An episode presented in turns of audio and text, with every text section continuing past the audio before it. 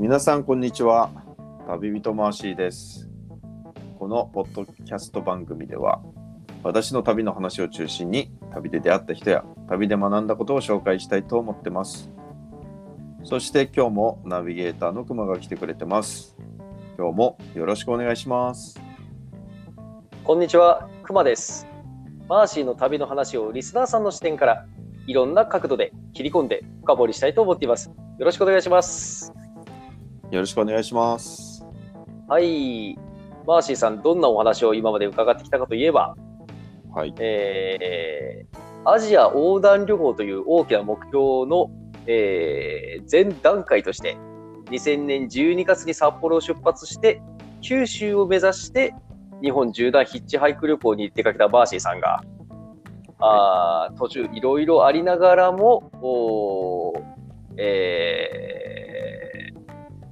まあ、関西から熊本まで、えー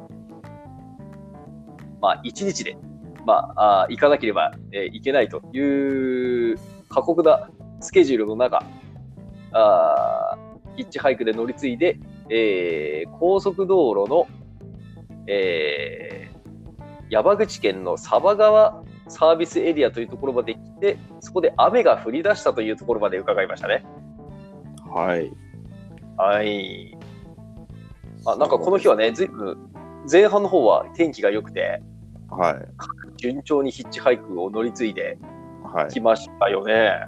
そうですね順調に来たんですがここに来て雨がポツポツ降ってきちゃったということで、まあ、ちょっとあの天気の悪いヒッチハイクの日を思い出させるような感じだったんですが、はいまあ、。そのトイレで葉っぱに着替えてですねまた早速、えーそのサービスエリアでヒッチハイクをしてたんですよ。はい。そしたら、えー結構早く15分ぐらいでうんうん。ですねおばちゃんが運転するうん。お客さんの乗ってない大型バスが1台近づいてきたんですよ。おお。おお。まあ、ヒッチハイクやってんのかいということで、うん。えー声をかけられ、はい、で九州方面まで行きたいですって言うとじゃあ途中まで乗せていけるから乗りなさいと。言ってですね今回初のバスヒッチハイクを果たすということですね。はあ。やっぱりこういうことって、なんていうか、バス会社的には、こう、リスキーだったりして、あんまりやっちゃダメだよとか、まあ、そういうことって、ありそうですよね。なんかこう、おお堅い話でであれば。そうですね多分ダメだと思うんですけどそのバスの人は何も言ってなかったんですけど、うん。あのトラックとかダメって言ってましたね。ああ、うんうんうんうん。あ、なんか、前話、そういう話ありましたよね。そうそう。だからトラックは多分、やっぱりそういうヒッチハイクとか乗せるイメージがあるから、会社でも乗せるなっていう通達があると思うんですけど、多分こういう営業バスで乗せるってことはあんまりないんで、うんバス会社もそういう乗せるなっていう、ヒッチハイクの人乗せるなっていう通達はないのかなとは察しました。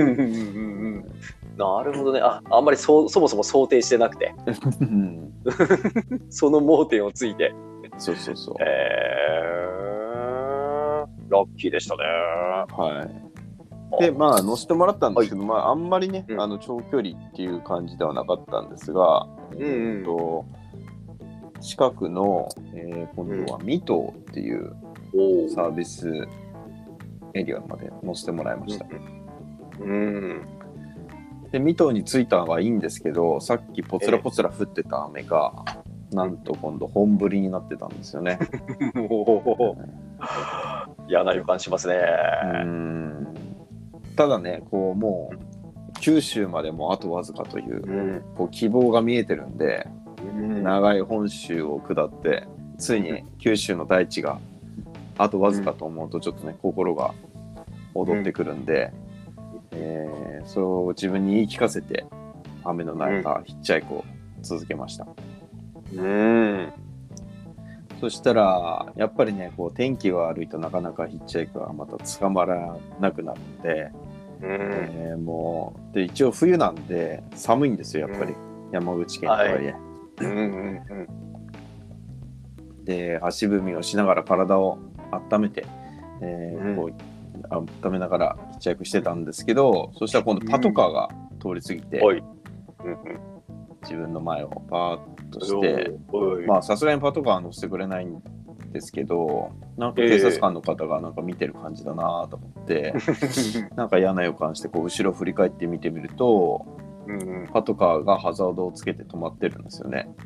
おー。なんかこっちを、なんかあいつ大丈夫か怪しいんじゃねえかみたいなうんうん感じででもあんまあんまりずっといたらちょっとみたいな感じで声かけられるのかなと思いうんうん。そういうこう予感をしながらこうプレッシャーを感じてやばいこれ早くつ、捕まえなきゃいけないと思って、ええ。あんまりパトカーは気にせずこうヒッチハイクを続けてたらうんうんうん。なんとファミリーカーが捕ま止まってくれたんですよね。おおうん。うん。ああちょっとドキドキしますね。うん、なので多分時間で言えば多分5分ぐらいもかかってないかなぐらいな感じで捕まってくれたんで、もうパトカー警察官が出る隙を与えず乗せてくれたという感じで でも。結果的にやはりここも順調と。うんうん。そうなんですよ。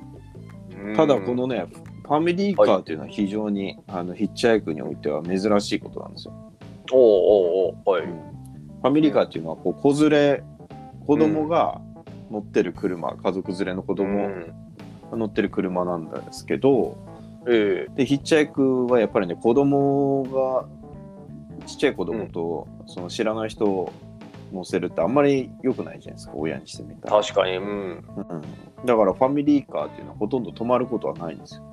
おい。なのでこうヒッチハイクしながら車がバーンってこう通り過ぎるときに、うんファミリーカーが通り過ぎるとうん。心の中で「あファミリー」とかって言ったりしてるんですよ。心の中でじゃないな。口に出して「ファミリー」口に出して。投げる。もう要はファミリーカーだったよ残念と止まってくれるわけそりゃないよなってこそうそうそうそうそう。こう自分を慰める感じでああもうファミリーだからあはいファミリーっていう感じう、で、もうもうもうはいはいファミリーでしょうがないね、はい。さっさと行ってねって、そうそうそうそうそういう感じが そうファミリー感です。ようん、そういう概念にファミリーという言葉がもうなってたわけですね。アーシンさんの中で。そうそうそうそうそう。ただそんな、なファミリーがファミリーカーが止まってくれて、おラッキーと思って、うん、ナンバーを見てみるとなんと長崎と書いてあるんですよ、おこれは期待持てますね。期待持ててただね、うん。このナンバーだからそこに行くかっていうのはまた別の話なんで。また別と、そうそうそう。でき、まあ、でも聞いてみたら、今回の車は長崎まで行くと、おお、うん。なのでまあうん。熊本とはちょっと方向が分かれちゃうんですけど、まあ、福岡を越えて結構行くぞとうんいうことで、えーとりあえず九州上陸は確定するわけですねここで。よかったやっうん。たあ。なのでこう心の中でこうなんかファンファーレが鳴るような感じでね、九州確定って感じで、よっしゃーっつって、ファミリーから一点。うん、九州ファンファーレファファーそうそううそう、ね大逆転ですね。そうそうパトカーもね横目にね。あばよあばよって感じでこう 通り過ぎてくみたいな。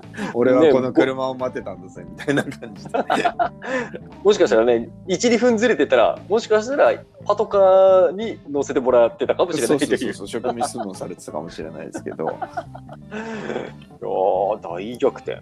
そうよかった。よでこのね車がまた面白いことに、はい。子供がな何歳まあちっちゃい子小学生かなぐらいか中学生ぐらいの子供だ、うん。お姉ちゃんが北大生だと。はい。いうことで、はあなんと。で僕が札幌から来たって言ったらこう札幌ネタで大も盛り上がりですよ。いやーねじゃああれですね、うん。娘さんはもちろんその車に乗っておらずその北大生の娘さんは。うん。まあその時おそらく札幌にいてそうそうそうはであまあ家族も一応その娘が大学行ってるから最初ぐらいは行ってるけど、まあそんな頻繁に札幌行くわけじゃないから、うんうん札幌ってどんなところなの？みたいな感じでうね、ん。へえ。話が盛り上がったと。いや、それは盛り上がりますね。うんうん。あるんだ、そんなことが。はであ、じゃあもう、うんうん。そうですね。で、えっ、と、まあ、九州の知り合いは、まあ、福岡に誰か知り合いがいれば、福岡から今度韓国行きのフェリーが出るんで、うん福岡に泊まればいいんですけど、うんうん。福岡に知り合いがいなくて、韓国、あ、韓国じゃない、熊本にしかいなかったので、一応熊本に向かってたんですよ。うん。で、えっ、と、その、熊本にいるのは、あの知り合いが2人いて、1人はその立山の、えーリゾートバイトで相部屋だった、うんあの剛っていうやつがいたんですよ。あ、はい。うん、であともう一人はその立山のリゾートバイトで知り合った、うんえー女の子がいて実はその子と僕はその立山のリゾートバイトしてる時に付き合うことになったんですよ。付き合うことになった。うん、あそのバイト中にね。えーバイト中に。でも、はい。その立山で会ったけどその子は1ヶ月ぐらいしか来てなかったんですよ、夏休みのアルバイトで。はい。で僕はそのままずっと行ってまた札幌帰ってって感じでもう基本的にこう遠距離恋愛みたいな。ああ、そういうことだったんですか。うんうんうんうん。だったんですけどまあでも旅にも行くし、彼女にも気持ちも冷めてたから、うん一応その子に別れを告げるっていうことも重要なミッションだったんですね今回の旅では。あそうか、それはしばらく日本を離れるっていうその別れだけでなく、まあ、お付き合いもいたお別れしましょうとうんいう、まあ、ありてがその彼女さんを振らなきゃいけないというそうそうそうなんですよ。ことはあったわけですね。そうなんですよ。それでまああららららら熊本に向かってたということだったんですよね。はあ、じゃあ、決してその長崎ナンバーの人に会えたからといって、じゃあ長崎に滞在することに切り替えるわけにもいかないという、うんまあまあそこまで厚かましいお願いできるかとかもまあまあ別として、うんやっぱりい熊本にはとりあえず行かなきゃいけないわけですね。そうなんですよ。うんうんうん。でまああのあ順調に進んでって一応その熊本市の手前の1時間前ぐらいのところまで乗せてくれたんですけど多分、へ久留米とか佐賀のあたりだと、うんそこのパーキングで一回降ろしてもらってえ。うん。で、えー一応もう熊本まで1時間ぐらいのところだからその熊本のにいる、えー剛とその彼女に、えー電話をして間もなくうん熊本に着きそうだとうんうん。いうことで連絡したんですよね。うんあでも親切な方ですね。長崎の、長崎ナンバーの人だけど、うん、そこまで送ってくれましたか。送ってもらってはまあだからその長崎方面と熊本方面のこの分かれ道の手前まで、い。なるほど、なるほど。うん。ギリギリまで送ってくれたと。そうそうそうえー、さてさて、はいで、じゃあいよいよ、えーはい。はい、うん。最後最後かどうかわかんないけどヒッチハイクをして、えーはいまたそのパーキングでヒッチハイクすると15分ぐらいでうん。車を捕まえて、おお。その車はどこ行くんですかって聞くとうん。なんとヒッチハイ、えー熊本まで行くよと。あんた方どこさ、熊本さと。そうそうそうおー素晴らしいですね。ということでこの車で長かったヒッチハイク旅行がこれにてし終了になると。いやー。で、はいえーはい次に乗せてくれた人はうん。営業あ営業のじゃ布団の営業をしてる人でうん。営業車両に乗って後ろにこう布団がいっぱい乗ってるようなうん感じでこう営業のなんか多分帰りかな、うんに乗せてくれたんですよちょうど夕方だったんでえでまたその営業マンの話が面白くてー。うんそのうんいろんな裏話をしてくれてうん。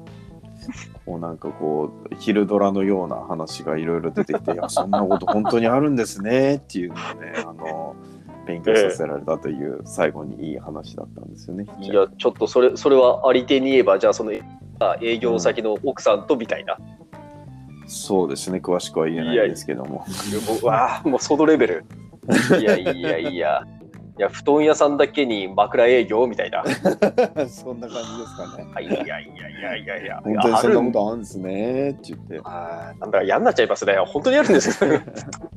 なんか、聞きたいような、聞きたくないような。ええうんまあそんな話で盛り上がってるとあっという間に車熊本に到着してしまういや、なんだかとっても順調でしたね、じゃあね。最後順調になりましたね。なんやかんやで。はーい。そして、うんその、じゃあ、2人の人と会うわけですね、ここで。そうですね。あ、でもね、その、はいそうですね。とりあえず、2人とも学生で、まあ、ええバイトもしてるって感じだったんで、その時は彼女が、あの、時間空いてたから、えー車で迎えに来てくれたんですよ。降ろしてもらったところうん。うん。うん。で、そのもう一人の友達はいの剛っていうのも合流して、3人で、はい。えー地元の食堂に行って、晩飯を食べて、ああ、よく着いたね、みたいなうん。話をして、で、夜ははい剛の家に泊めさせてもらったといういやー、話ですね。もうもう拍手です。もう、ありがとうございます。熊本にたどり着けました。やっと熊本に着きました。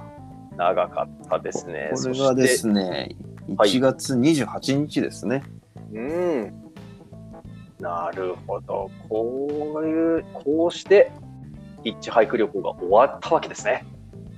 そうですね。とりあえず、ん日本縦断ヒッチハイクの序章が終わりうんはーい。そしてこの後はさらに、ユーラシア大陸へ。そうですね。うん。まあ、その前にちょっとあの熊本でうんいろいろ滞在してたんで、その話をまた次回と。ですね。それはね、ういろいろあるでしょうね、それはね。うんこういう経緯ですからね。それはまた、えーまあ、別の関心から伺いたいと思います。はい、はい。ありがとうございました。はい、ありがとうございました。この番組は、ククから美石まで学女会札幌丸山本部、旅をもっと楽しく、ホワイトツリーの提供でお送りしました。また次回をお楽しみに。